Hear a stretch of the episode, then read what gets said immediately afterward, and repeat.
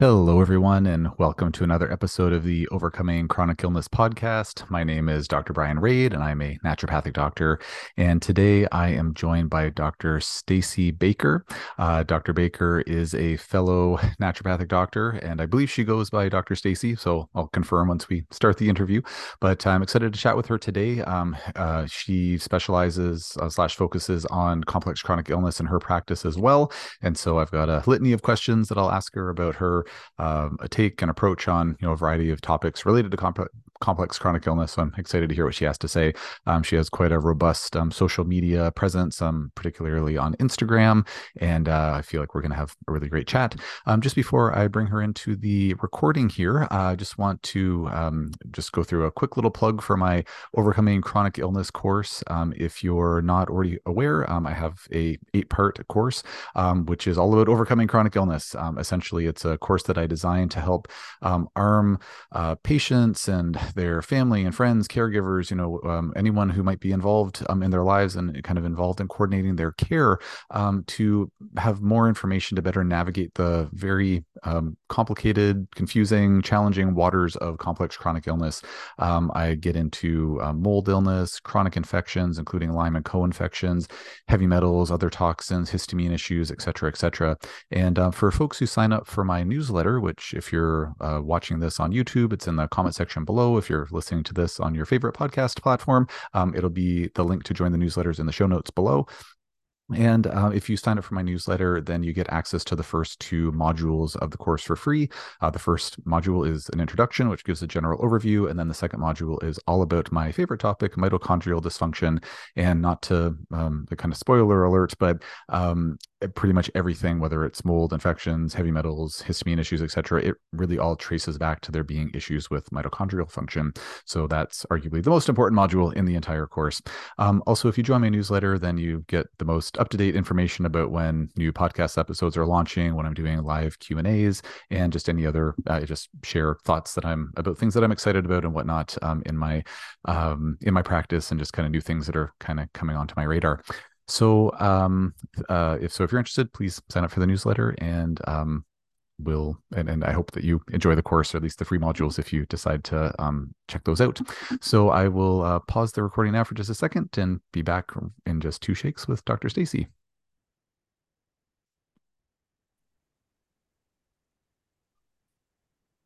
All right, everyone, I'm back joined by Dr. Stacy. Dr. Stacy, thanks so much for joining me today. Um, would you mind terribly uh, just telling the folks uh, listening about your background, kind of uh, how you got involved with working with folks with complex chronic illness, and uh, just a bit about yourself, please? Sure. Yeah, I'll try to do the express version. But first off, thank you so much for having me um, on your show. And it's always great to connect. Um, so the express version is I dealt personally with a lot of chronic conditions from a very young age, actually.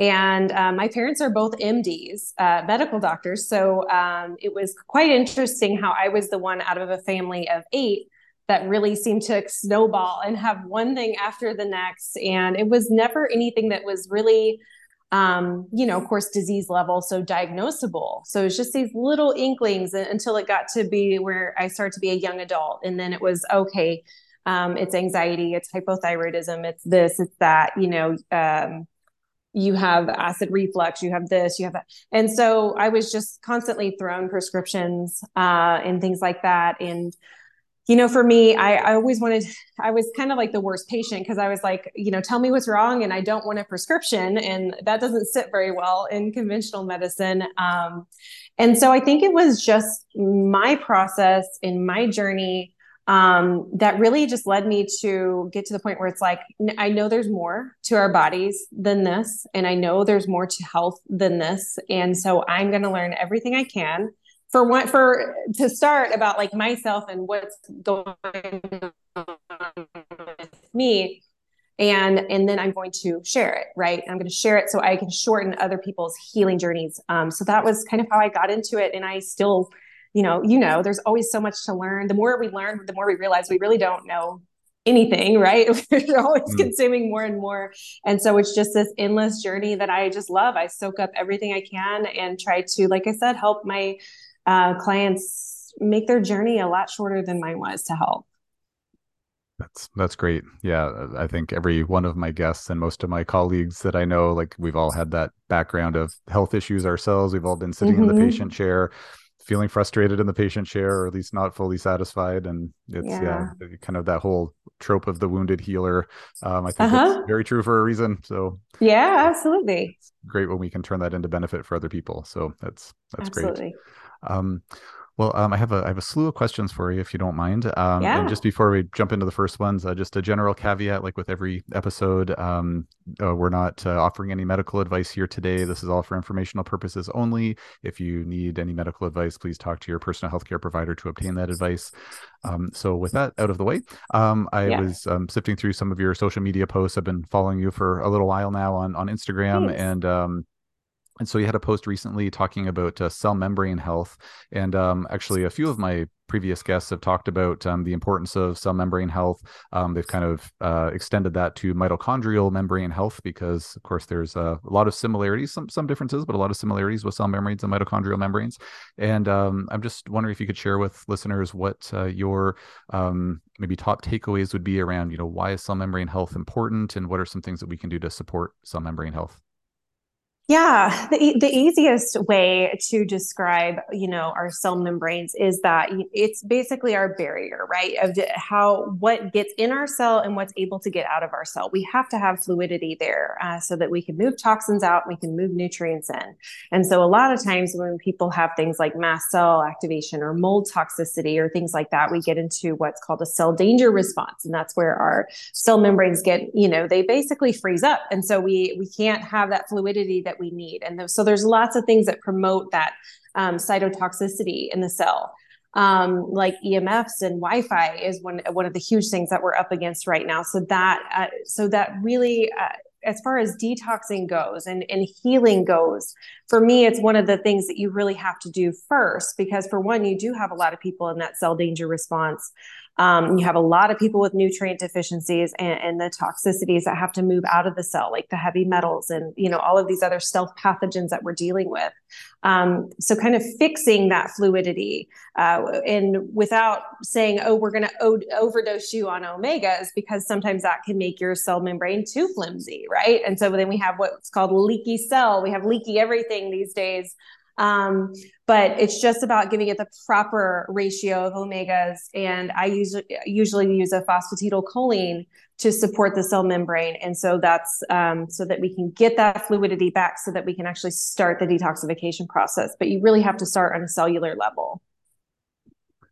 That's great. And um, so kind of on that note, um, and that's a really good point, you know, kind of think about fish oil as like, oh my gosh, like it's you just can't go wrong with it. But yeah, you, you don't want to have too much fluidity. It's it's really mm-hmm. important point. Um, as far as the phosphatidylcholine side of things goes, do you generally um, work primarily with phosphatidylcholine kind of full stop? Or like I know there's some products out there now, like I think uh, Research Nutritionals has, you know, their I think it's called ATP fuel or something like that. It's got like a bunch of different sort of um, uh, what's the word I'm looking for? Like boutique uh, phosphatidyllipids phospholipids in there, and I I know that there's a lot of interconversion of phospholipids. You kind of hammer in the phosphatidylcholine, it's going to get converted into various other things. But do you ever uh, work with any sort of non-phosphatidylcholine phospholipid based supplements, or do you find the I don't. does it? I feel like the phosphatidylcholine is just like straight into the point. I, I see it work the best in in my patients. Sometimes I feel like when you get too fancy uh, it's not as you know what what may work really well for one person's constitution may not work for another. And so i think just by having a straight and i do use it um, with along with a, a balanced omega as well so they can work together and synergistically. But yeah i'm not i'm not into anything that's too you know i like to kind of get straight into the point um, and so maybe that's just because that's how I initially was trained in, but you know, I, I do like a just a solid phosphatidylcholine. Great. Yeah, I, to be honest, I've like I've seen the I think there's at least one paper, maybe a couple of papers published on it. I think maybe it's, I think it's either ATP fuel or 360 ATP or something by Research Nutritionals, and um, you know the the results look good. It's like oh, there's you mm-hmm. know significant improvement in folks I think with chronic fatigue syndrome or something like that. But mm-hmm. I've kind of pulled some you know some of the Facebook groups I'm a part of with other clinicians on there. I've said like hey, like who's had good experience with this? And I remember one person chimed in saying it, has been really really helpful. And it's like oh great, like you know how many patients have you used it with? Like how how often does it help? It's like, well, I've just started using it on myself and it's been like two weeks, but I think it's helping. It's like, ah, like that's that's you know, that's fine. You know, that's good anecdotal info, but like, you know, sure. I haven't I haven't clinically, anybody, yeah yeah i haven't heard anybody talk about it like in a really robust way so i i, I kind of like want it to work really well but I, I just it's so expensive it's also challenge a little bit challenging for us to get those products in in canada being a us line and we yes. don't have a, a, a distributor here so but i don't uh, think it's necessary you know i think it's just uh I like sticking to basics as much as possible because it does take you out of that like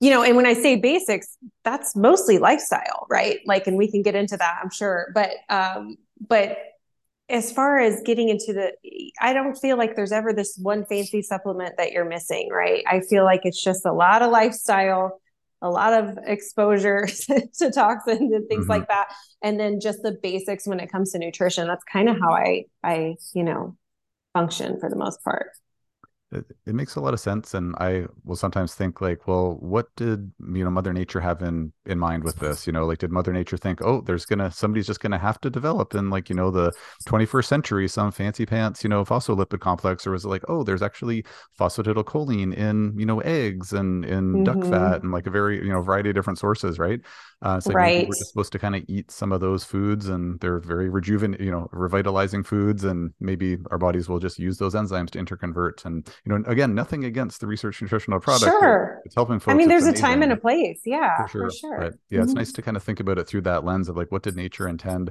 Um, anytime I do intravenous therapies on my patients, it's like, this is not natural at all. This is as unnatural yeah. as it gets. It's helping people, so we'll do it. But this is for not sure. natural by any stretch of the imagination. So, but uh, I hear you. Yeah. yeah um, great. Well, thanks for waxing some philosophy there with me. I, I appreciate that. Um, yeah. Um, one of the other uh, posts that uh, I took a look at that kind of just I think folks listening would be very interested in is, um, and, and me too, because man, oh man, um, I've had some difficult SIBO cases in my day. Um, mm. But uh, you had a post about, you know, why does SIBO keep coming back? And mm. uh, hmm. would you mind just speaking to why a patient might have like a recurrence of SIBO or, and I'm not sure if you differentiate between, you know, a SIBO that keeps coming back versus a SIBO that is, won't go away in the first place. So maybe if you don't mind speaking to those two different scenarios, unless, unless they're kind of identical in, in your books in terms of how to troubleshoot them.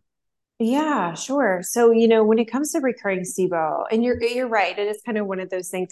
I mean, I think in most most cases it does lie dormant or or the balance has been restored for for some time, but then when it comes back, so I always try to analyze what happened, right? We look at stress because we know stress alone can cause SIBO. So if someone has a very chronically stressed lifestyle, that alone can cause uh, gaps in your in your interstitial lining, and and so we know that that's a, a very common cause. What about alcohol or steroid use or uh, in antibiotic use? Because I see that being a really big cause of recurring uh, SIBO as well. The, all those three things, those are huge. Um, and then a lot of times there's a missing component of restoring stomach acid you know you're you're missing that first line of defense that first line barrier. So if someone's on a ppi or you know stress is causing them to be low stomach acid they're not supporting with uh, digestive enzymes things like that um, those are kind of the top reasons i see that sibo recurs. So do i feel like you know people do heal from it and, and they sort of relapse? Uh, yeah i do because i think a lot of that is because it's just due to lifestyle. Um, so what, anytime it comes back we always assess and I will tell you most of the time it's stress or alcohol. Um, how I have a few follow up questions to that, if you don't mind. Um, mm-hmm. Um, so alcohol wise, like how much alcohol are we talking? Like one glass of wine on the weekend or like two beers every no, day? I think it's more habitual. Uh, mm-hmm. you know, when someone is is drinking on the weekends, you know, and that sort of thing, and then all of a sudden their gut conditions come back, they're bloating again. You know, I mean, alcohol does uh, wipe out our microbiome, you know? And so if we are, we maybe just got to that edge where we just had enough of the good and bad balanced out, right? And then we're throwing in alcohol on top of it, or, and we're not having our, you know, prebiotics and postbiotics and things like that to support. And we just got there. That can mm-hmm. certainly throw you over the edge and, and, and bring you back to those chronic conditions. Right.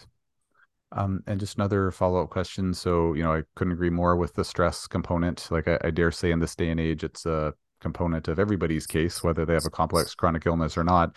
Um, but say just you know have you have a hypothetical patient, um, you've got the right kind of dietary advice in place, the right supplements in place. They're, let's say they're, you know, exercising, like they're, they're sleep, you know, you're working on sleep hygiene, you're working on mitigating EMF exposure. You got like lots of the pieces of the puzzle in place, mm-hmm. but you see like, man, like you are a ball of stress, like your job's too stressful, or you've got some, you know, acrimony with your, your spouse or your kids are driving you nuts or whatever it is.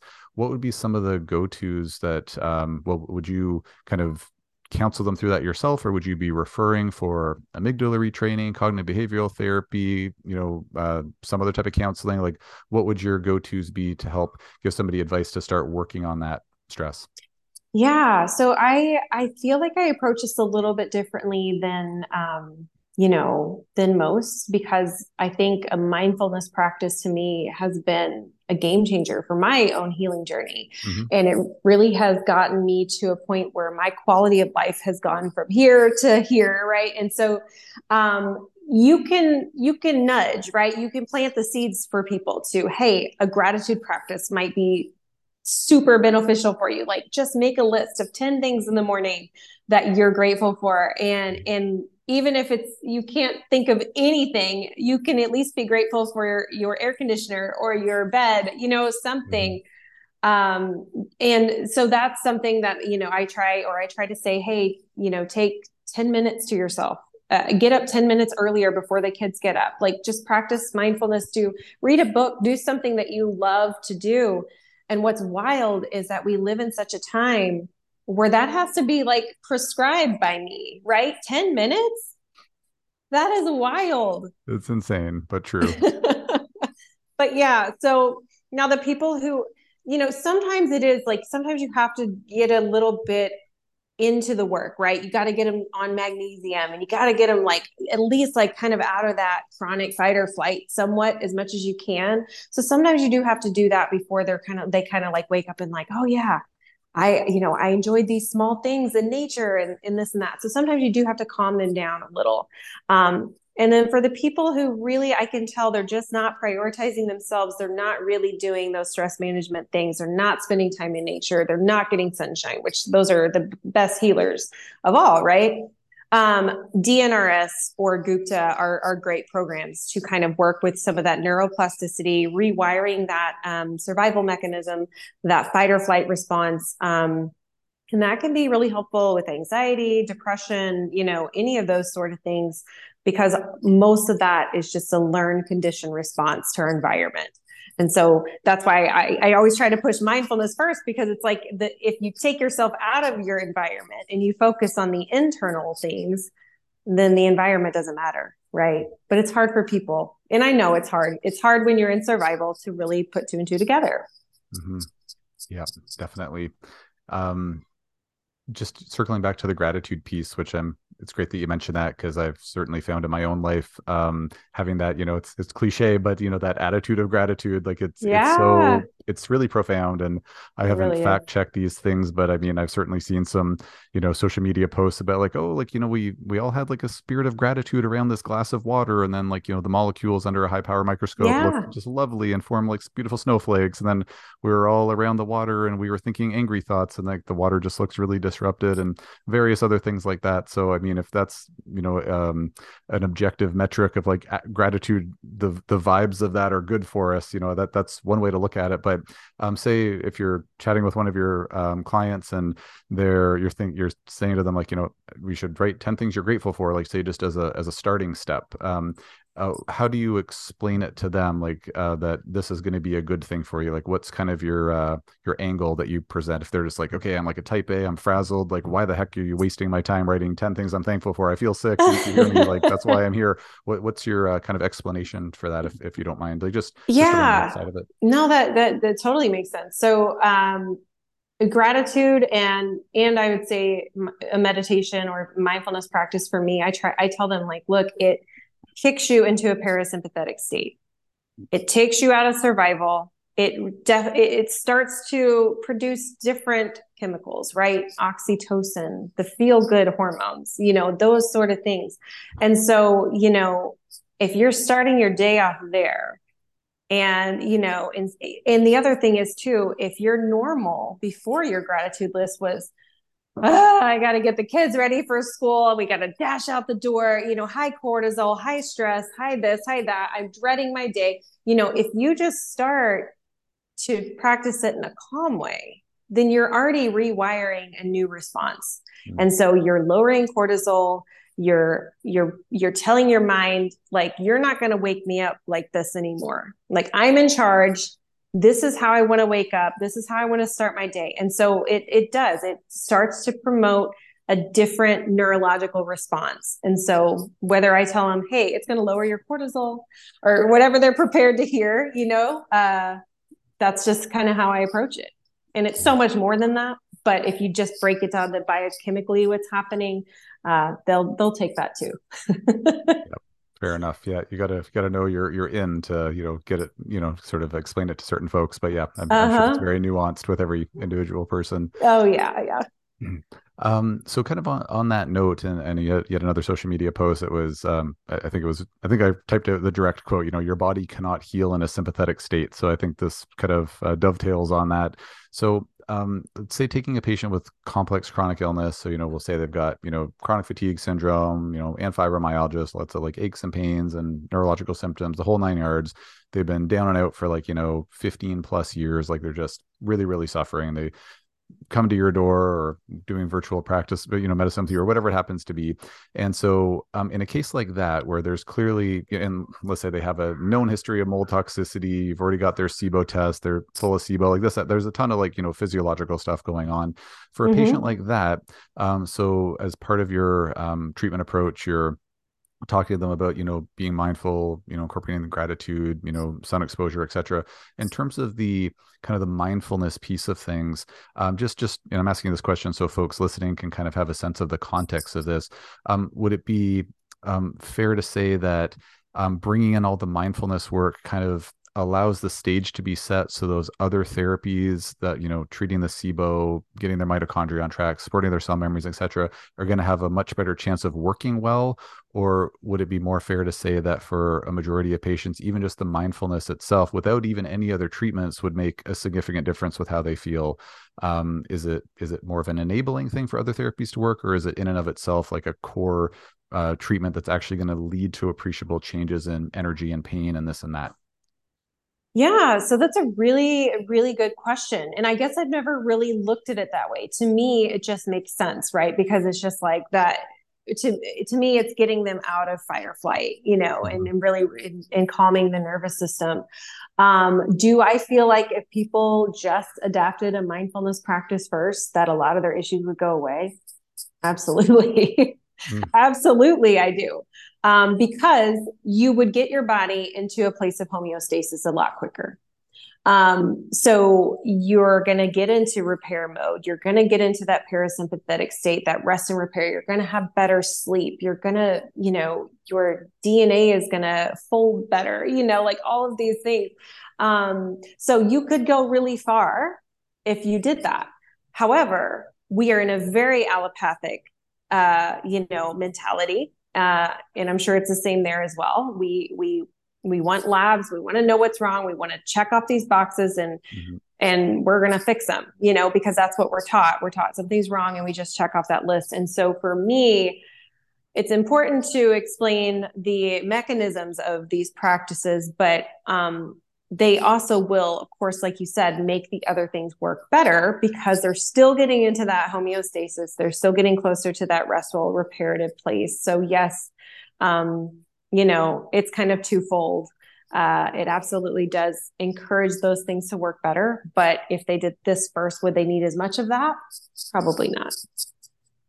That's great. And and I have to assume that folks listening to this who might like as I, I am sure you probably run into the same thing with your social media following um you know getting uh messages from folks or comments on your post saying like oh like I you know I really want to find a doctor but like you know I can't afford anyone and there's nobody in my area and maybe there's I don't know for whatever reason not a telemedicine option or something um mm-hmm. and it's like oh like it just it's it's too expensive to get well I'm like oh by golly you go down a traditional functional medicine route and it's like you better have like you know tens of thousands of dollars to spend on all the lab tests yeah. And all of that.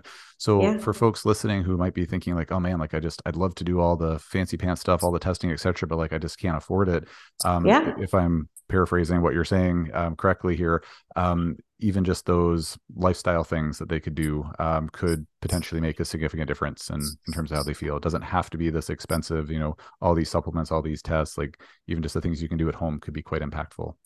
Absolutely. They they are the things that get you to that point and the things that keep you there. So if you're just relying on supplements, then a lot of times you are going to see those recurring and relapsing symptoms, right? Because you never really programmed those lifestyle changes and you never really assumed your identity as uh, a healthy person.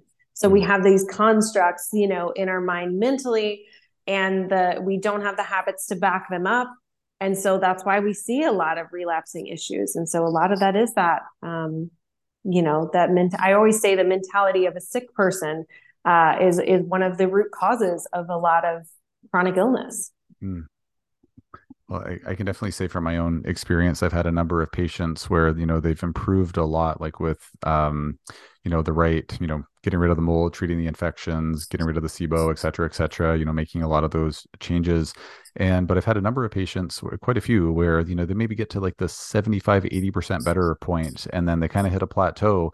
And sometimes it's because we haven't figured out the next thing. Um, but in many Mhm. cases, it's that you know it's around that time. It's like, well, let's really look. Are you actually you know exercising? Like you know, have we delved into your sleep enough? Like what's happening with your Mhm. diet? We kind of revisit that. Um, and and in these same patients, it's like, oh, I'm like 75, 80 percent better.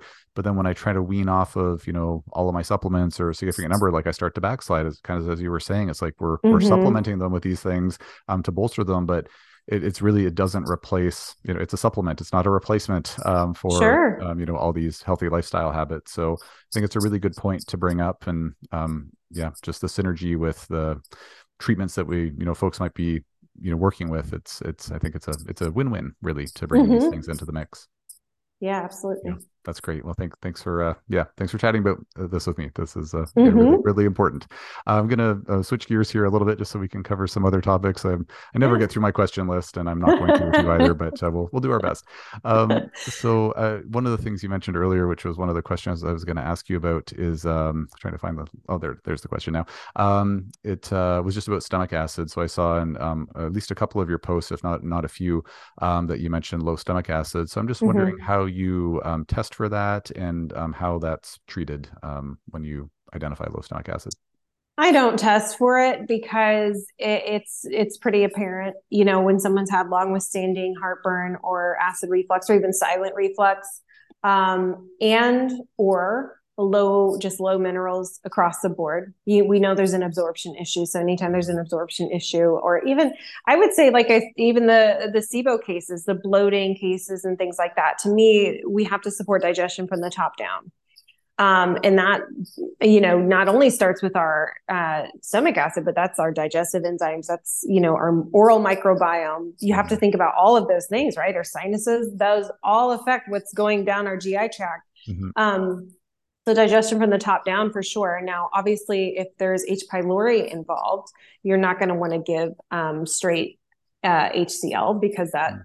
feeds H. pylori. So we don't want to do that. But we are always supporting with digestive enzymes or bitters, no matter who it is. And then if it's low stomach acid with no H. pylori, I generally do a betaine HCl like challenge where we titrate up uh, get to that dose where they know okay this is my this is my number. And then we we bring it back down. So it's like kind of like a one one time ditch effort where you got to kind of go there titrate it. And that way you're not on them forever. You can always support with digestive enzymes forever but that really gets you to a good healthy level of stomach acid for, for most people. And then they don't have to worry about it again Um, so sorry, you're saying that you kind of get them on stomach acid, like betaine HCl, um, Mhm. plus plus or minus bitters, and then kind of do that for a period of time, um, just to kind of like top up their levels, so to speak, and then Yeah. So so usually I do that um, without bitters. So if they're doing an HCL sort of protocol, mm-hmm. I I'll, I'll, do just the betaine HCL for a few days. Um, and sometimes sometimes they get up, and so my mentality is they titrate up until they have a point where they know like this is my level, and you can tell because you'll start having immediate heartburn or, or belching or something like that. Mm-hmm. And then so from there you titrate back down. And I have people that get up to like twelve caps Mm-hmm. Uh, which just shows how deficient they really are, right? And then they mm-hmm. come back down, and then all of a sudden they're digesting their food better. They're not mm-hmm. bloating. And so after that kind of HCL protocol, that's when we'll add in the bitters or enzymes just to keep that going, you know, mm-hmm. to keep kind of. And then of course there's a lot of things you can do with foods and things like that to promote digestive enzymes, but um, for most people when they have gut issues, I like to kind of support the whole time we're doing a protocol. Mm-hmm and uh, I think maybe where I got confused when you were saying you titrate back down, that's like going to be a gradual titration, like as their mm-hmm. body tells you, like, oh, I'm on this dose, it was fine, and then oh, now it's giving me heartburn immediately. I drop the dose down. yes. yes. Like okay. Yeah. So it just takes a little bit. It usually takes about two weeks for most people, just a little bit of intuition and focus to make sure they get to that dose and then come back down and then it really then you don't have to worry because some people take um the betaine HCL like indefinitely. Mm. And I'm like, I, for one, you could be taking such a low dose, it's not even really doing what it's supposed to do. Mm-hmm. Um, so I I like to build up those stomach acid levels initially because it's like, why? How are we going to work on parasites and bacteria and things like that if you still have this open door with no uh, no stomach acid to mm-hmm. protect mm-hmm. against more coming in? So I like to kind of make sure that barrier is uh, there before we do the deeper work that's great. Yeah, it, it's really important. And quite frankly, like I don't know, I don't hear a lot. I'm just thinking now, I don't really hear a lot of other clinicians like kind of out there in the public space or like at conferences or whatnot really talking about stomach acid a whole lot like mm-hmm. some do of course but um, i know personally in my own practice i've probably had like maybe i'd say 20-ish or so patients like where they did everything like they were treated for SIBO, LIBO, parasites, like everything like on megadose enzymes, every diet under the sun. And like the thing that was missing was like, oh, you're just low on stomach acid. And like after exactly. all that, like betaine hydrochloride is like the cheapest, yes. easiest thing. And yes. yeah, like that's what was missing. Um, yep. so it, it's really yeah. important to not forget about it. Um, for sure. Yeah. Yeah. Um, let's see here shoot i was going to ask you something else about that now i got too excited oh right uh, it was just just a silly little anecdote and, and, not that it's a competition or anything but i've had uh, two patients that got up to 30 capsules before they got oh my gosh yeah, yeah, wow that's very, wild very rare but yeah just were they on a ppi no Wow. I know. It was crazy. That's, yeah, either that is like, crazy. I think like 12 and 15 is high. Like it that's is. Wild. Oh, it is. That's crazy high. It's like yeah, a bottle what's that? What's that? Sorry. That's like a whole bottle. I know. Yeah, and it was it was back in the day where I used to say like, "Oh, take as much as you can tolerate until your body tells you to drop it down." And um, so yeah, the she was going through like a bottle every few days. It was it was oh, wild. Oh wow, yeah, that is crazy. Yeah. yeah. um, anyways, oh yeah, that was just a little little fun little anecdote. Um, yeah. Uh, let's see. Actually, maybe just one more thing about the stomach acid because I, I think mm-hmm. about this uh, semi regularly because I see it so much in practice. But um, when I have patients who are like, say, they're kind of stuck on like a, a relatively high therapeutic dose of stomach acid, like, oh, if I go lower, like I start to get more symptoms again. Um, one of the biggest uh, reasons I see for that circling back to what we talked about earlier is stress. Um, stress is a, mm-hmm. a, factor. So of course you know when you're in sympathetic mode you're not in rest and digest you're in you're in fight or flight. Um, and so that that i think is a big factor. Um, are mm-hmm. there other factors beyond um, stress that you've seen kind of contribute to more of like a chronic low stomach acid issue? Um I think just uh, you know mineral imbalances, of course, and then and, and then stealth pathogens, so parasites, you know, uh, things that haven't been addressed yet, and sometimes sometimes you can't get stomach acid levels to where they need to be until the H. pylori is gone, right? Until you find that balance in the gut and things like that. So I'd say it's usually stealth pathogen related or just like the imbalance in minerals. Uh, sodium's a huge one. Uh, really, you know, people are really low in sodium. It's going to affect your stomach acid levels. Mm-hmm. Um, well, that's actually a great segue into another question I have for you, just about parasites, because uh, you had several posts about parasites. Um, yeah. And um, so with parasites, um, Uh, well, and, maybe you have a different point of view on this. I'd love to hear it. Um, generally, what I've seen from looking at the research literature and what I've heard from you know the majority of folks at conferences, et cetera, um, there's really uh, laboratory testing for parasites is not very reliable. Um, it's not very good at picking up the parasites. It gives false negatives a lot of the time. Um, and uh, so, I guess two part question: one is, would you agree with that, or do you have a different experience? Do you know about a magical lab that can test for things more effectively? And uh, how do you, um, if you don't have a reliable lab to tell you to treat, then uh, do you do a therapeutic trial of, of some sort to look for parasites? Yeah, so I don't believe there is a good lab because the um, for one, they're if they're they're testing. I've I've had uh, clients taken a sample that clearly has parasite in the mm-hmm. stool and it still comes back negative and you Me can too. see it yeah, so weird so weird yeah it's okay but what but what people need to understand is they're testing for like 80 species or something on most mm. tests and and there are literally like millions at this point. point and so the only test i've seen that like kind of test for a lot is from Germany. I ha- have a patient out of Germany that was like, I hmm. know I have parasites and by God, I'm going to find them. And so they did, but I think it was all experimental and they did test for like at least a couple thousand wow. different parasites. Wow. Yeah. She That's was really crazy. trying to, I mean, she was determined and she was I really. Guess she knew something was up, you know, and a lot of times people are gonna just kind of gaslight you and say, "Oh, your test is negative," you know. Um, so no, I don't test.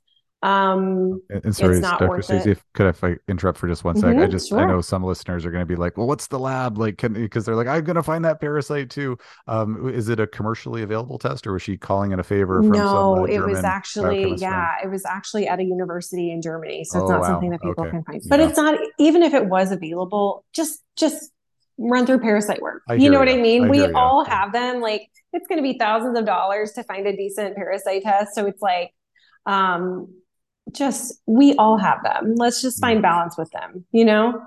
So. Um, and just and just on that note, um, could you just kind of qualify, like, um, like you said, like we all have them. Like, what would the clinical signs or symptoms be that we all have them, and how would you know that you've kind of purged them from your body successfully with an anti-parasite protocol?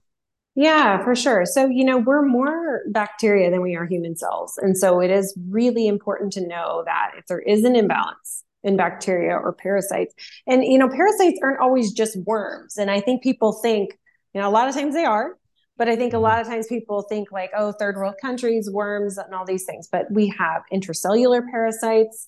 Uh, we, you know, they don't just stay in the gut. So a lot of parasite protocols are just in the gut. So that's not really going to get you where you need to be.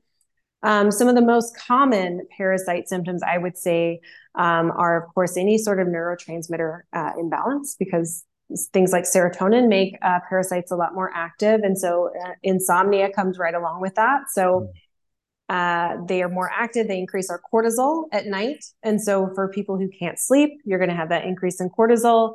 Um, that can certainly be a factor. Of course, nutrient deficiencies because they're going to steal our nutrients. Um, teeth grinding at night can be a really telltale sign. Um, so those are kind of like the big heavy hitters. Uh, and then, you know, the way I try to tell people to be intuitive is, um, you know, are your symptoms getting worse around the full moon? Because parasites are, are more active around the full moon. So if that is a thing and you feel like your anxiety depression insomnia um, gi issues things like that get worse around the full moon that's going to be a pretty clear sign that we need to find some balance. And so it is all about finding balance. Are we ever going to get rid of all the bacteria in our body? No because then we wouldn't be here right? Mm-hmm. um, so it's just getting to the place where you check off those symptoms, right? Where you're balanced in your mood and you're balanced with your energy and you get good sleep and things like that. And then do things more seasonally to keep that balance in check so that you don't go backwards and start having a lot of those things. So, you know, I would recommend to my patients after they're done working with me is do do one every season, you know, spring, summer, fall, winter, just run through one. And they they honestly like them. By the time they're done with me, they like doing the full moons. And so mm-hmm. they're like, yeah, let's keep up with this, you know? Yeah. That's great. Um, and sorry to yourself and anyone listening. If you hear my smallest child crying in the background, uh, I apologize for the noise interference. I got my time zones mixed up, so I thought I was going to be doing this at work earlier today, not in my Oh. this evening. But it's all working out just great. Except You uh, know, I didn't for- even notice. No, okay, good. Maybe I'm used to it. that could be it, or it's this wonderful microphone we were talking about earlier. I didn't It's even like- hear it. I should really try to get them to sponsor the podcast because I'm talking up this uh, this snowball so much. Um, so uh, just one little interesting anecdote. I don't know if you saw this or not, but there was a study somebody put out, um, you know, some time ago, and it was basically saying like, you know, bruxism, i.e., tooth grinding, um, is this really a sign that people have parasites? And basically, the authors, and maybe I was superimposing some things here, but like it kind of sounded like they're being a bit snooty, saying like this is just rubbish. You know, there's no correlation there. Um, and they did some study and saying like there was no correlation with increased tooth grinding with parasites, and yet at the same time, it's like the testing is really awful for it. Like, how did you know? It's like, oh, we tested these people with tooth grinding. There were no parasites. Like, what test did you use? Do you have this magical German university test? Like, no, you don't. You have, you know, highly, highly insensitive testing. And like, how can you make Yes. this correlation? But I, I've certainly seen the tooth grinding. Like, oh man, I had this one little, this pediatric patient. I think she was three or four at the time. And she was tooth grinding so loud. She was like keeping her whole family awake at night. And it wasn't Yeah. until we, you know, treated for parasites and it Yeah. went away. So, My daughter Um, too. I oh, mean, really? my daughter is, you know, she is going to get in those creeks and play and everything else. And I know that's got to be where she has picked up something. But yeah, she was she was grinding pretty hard, and I Mm-hmm. know that's what it was. So we do full moons pretty often with them. it's it's not a bad practice to be in. No, yeah. Um, so I I know at this point, all this talk of parasites, uh, if it hasn't ruined everybody's dinner, um, I know they're definitely wondering how. Oh, are we still good? Oh yeah, we're so Yeah, oh, good. Sorry, okay, perfect. Just saw your screen flicker. Just wanted to make sure. Um, I know everyone's probably wondering, like, so how how do you treat for parasites? So, um, could you just kind of speak to some of the general principles or the types of tools that you would use to treat parasites during these uh, full moon cleanses? Yeah, absolutely. So I I do use herbals. I'm not sure if you are familiar with Cellcore. That's my favorite brand for anti-parasitic work. Yeah, Is yeah. that what you use too? Yeah. Uh, I I'm familiar with the products. I, I don't use those ones specifically, but I have a number of patients who have been on them. Yep. Okay, cool.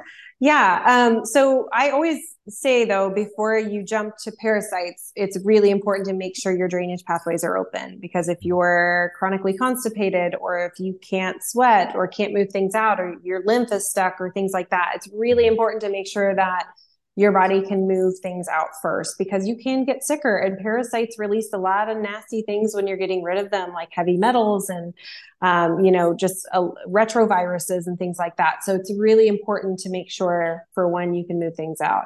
Um, and then the other thing is I um, I, I like to use um, like I said the herbals. I like Cellcore um, because they don't just focus on what's in the gut. They the herbals that will go like into the bloodstream right and grab some of those um, intercellular parasites and things like that. So that's why i i really like those um, you know and and for people who don't have self core things like black walnut hull um, some of those kind of things are going to be are going to be really supportive obviously to uh to do some anti-parasite work. And the thing is it's for me i like working around that full moon because the body releases things in waves, right? And so if we're working with the moon when they're they're most active, you're going to get more out of it.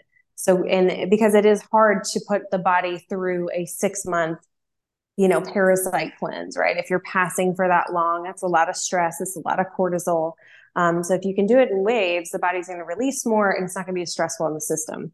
hmm Yeah, you definitely don't want to like throw the baby out with the bathwater and you know just Mhm. or yeah, throwing or should rather throwing the patient's body to the wolves. Like, oh, just muscle through this for six months. That's- Right, yeah, right. pr- pretty rough. Um, um, one of the things that I found that uh, the Cellcore folks, because they, they they rebranded from Microbe Labs, right? They they used to be Mhm. that that's correct. Yeah. Uh, so same same same company, just rebranded. Um, one of the things that they really brought to the um popularized, I guess, within certain circles, um, was the Mimosa pudica, um, which Mhm. I know in my own practice, like before, when I thought, okay, I've got to put a patient on a par- anti-parasite protocols, like, oh gosh, like we're gonna just need to megadose these anti-parasitics because it was just really tough sometimes to treat. And then once Mimosa pudica came into my life and my patients' lives, I was like, oh, this has made things so much easier. I'm just wondering if that's something that you feel is a core component of an anti-parasite protocol, given you're using Cellcore. So I'm assuming yes, but uh, would you mind speaking to Mhm. the importance of Mimosa uh, pudica? Yeah, the way I the way I explain it is it it's kind of like it's like a sticky seed, right? And if you put it in water, you're going to see that it really stretches out and, and it gets really sticky. And so what it does is it gets in that GI tract and really pulls things out on the on the way out. So you take your parasite products and then you take that mimosa pudica seed to come kind of right behind it. And then you're really working you know synergistically to make sure that you're getting everything in the biofilm all of those things out of the digestive tract. It's just been it's been so amazing. I i had a patient the other day tell me they passed like a five foot long something or the other. Wow. Wow. yeah the other uh the last full moon. And i'm like yeah that wasn't pudica seed that was uh-huh. definitely something that has been with you for a long time. It's wild. yeah. Yeah. Along being the key word there. That's uh yeah. better out than in, but man, oh man, that's might need some right. DNRS after that. That's a little traumatizing, right. I think. Yeah. yeah. Um yeah no it's it's been i describe it to my patients in a very similar way and um i i usually describe it as spider-man webbing like it's just it gets mm-hmm. so sticky like or yeah. for folks who aren't familiar if you've never played with it in water before like some weirdos like us probably have um, yeah. it's, uh, it's kind of like when you soak chia seeds but if the chia seeds just all stuck mm-hmm. together and became like yeah. basically like spider-man webbing that's yeah. that's essentially what it is and yeah it's just it's so unique like i've I um, reached out to my the company where we buy a lot of our herbs from, uh, we make our own herbal tinctures, and I said, like, do you guys have any? Do you know of any other herb that has similar properties? Because like I've just never come across anything that's even close to like having that property to it, and I I haven't found anything else like it before. Um, like yeah. if we ever lost access to mimosa, like I don't know what I would use to replace it. So I know, yeah, I know so, it is. So it is really we it. Yeah, we won't. I, I, yeah, I'm not anticipating we will. Just I've, I've been around long enough where like there's some products that I was like, oh, I used to rely on that. Now we don't have access to it anymore. So just uh, yeah, uh, hoping for the best, uh, planning for the worst. But yes, for sure. Hopefully, Mimosa will be with us for a long time. Um, yes. Well, uh, we're, we're kind of rounding the bend on our time together, Dr. Stacy, and um, I've, uh, if you don't mind, I've got, uh, got a few rapid fire questions for you. I've kind of just, sure. um, uh, you're the first uh, interviewee that I'm, I'm going to try these out on if you don't mind. But okay, I, think they'll be yeah. I think they'll be kind of fun, and uh, we'll see how it goes. And if it's not good, well, I don't edit my videos, so we're just going to have to deal with the aftermath, I guess. It is what it is. so th- thanks for being a good sport. Okay, so uh, here we go. So um, if you could only prescribe three supplements slash slash therapies, so like if your whole yeah, speaking of losing access to things, so you could only have yeah. like three supplements or therapies mm. for you know the rest of your practice career, heaven forbid. Um, what would those uh, top three therapies be? Um, or, or so, supplements. So like lifestyle or supplements or both? You, uh, it's it's a fairly open question. Yeah. Okay. So um, obviously, mindfulness practice has my heart. Um, that like uh, magnesium is my favorite, and uh, methylated B complex. Those are my yes. three favorites. Okay, that's those are good choices. Yeah. yeah, magnesium would definitely be on my top three list too. It's the you can't live without it. Um, in terms of the methylated Bs, is uh, that from a um, for, for what perspective uh, would that be um, on your top? You know, we're we're to the point where we're getting to be close to sixty percent of the population having the MT, MTHFR mutation. So mm-hmm. it's just for overall methylation support. Your B vitamins are going to support that. They're going to support energy, liver detox, all the things. So that's going to be up there for sure. Fair enough. Yeah, great. Uh, let's see. Next one. Sorry, kids are being so loud upstairs. I'm glad you guys not, It's it. not loud. I'm so glad. I'm so glad. Um, let's see here. Uh, okay. If um, what are some supplements or therapies that? Oh, right. Yeah. So, what are some supplements or therapies that didn't uh, pan out the way you hoped they would? So it was like the latest and greatest, and you're like, I was so excited about this, and I tried it with half a dozen patients or a dozen patients, and man, it was a swing and a miss. Um, any anything you were I, I, wouldn't I wouldn't say anything new per se, um, but I would say anytime I try to incorporate just some bioidentical, uh, like progesterone or something like that, and like the stress is still there and the cortisol is still there, mm-hmm. it's just it's it's just not worth anything. You know, it's mm-hmm. really not worth anything. So I I would say. Uh, hormone problems are usually never not hormone problems they're usually cortisol problems so i think that's that's probably the only the only thing I'm like, yeah, I know how to dose this and whatever, but it just doesn't really do anything. Hmm. Not if you're not addressing those lifestyle things that are really just draining that progesterone. Mm-hmm. Okay, great. Uh, let's see here. And uh, what are you the most excited about in medicine slash health right now? I am I'm I'm excited because I think there's a lot more awareness of um, the power of the mind when it comes to healing and and and the subconscious and like I said the mm-hmm. neuroplasticity and the rewiring and all of those things. I think it's finally coming to light and finally people are seeing uh, you know the value when it comes to healing and so I think there is it's such an exciting time to be in this field right now anyway because there's just such an awareness right there's such a population that is like i want to take back my health and i'm so sick of people gaslighting me. So just being a part of that is just like it's the best time. That's a good answer. That's great.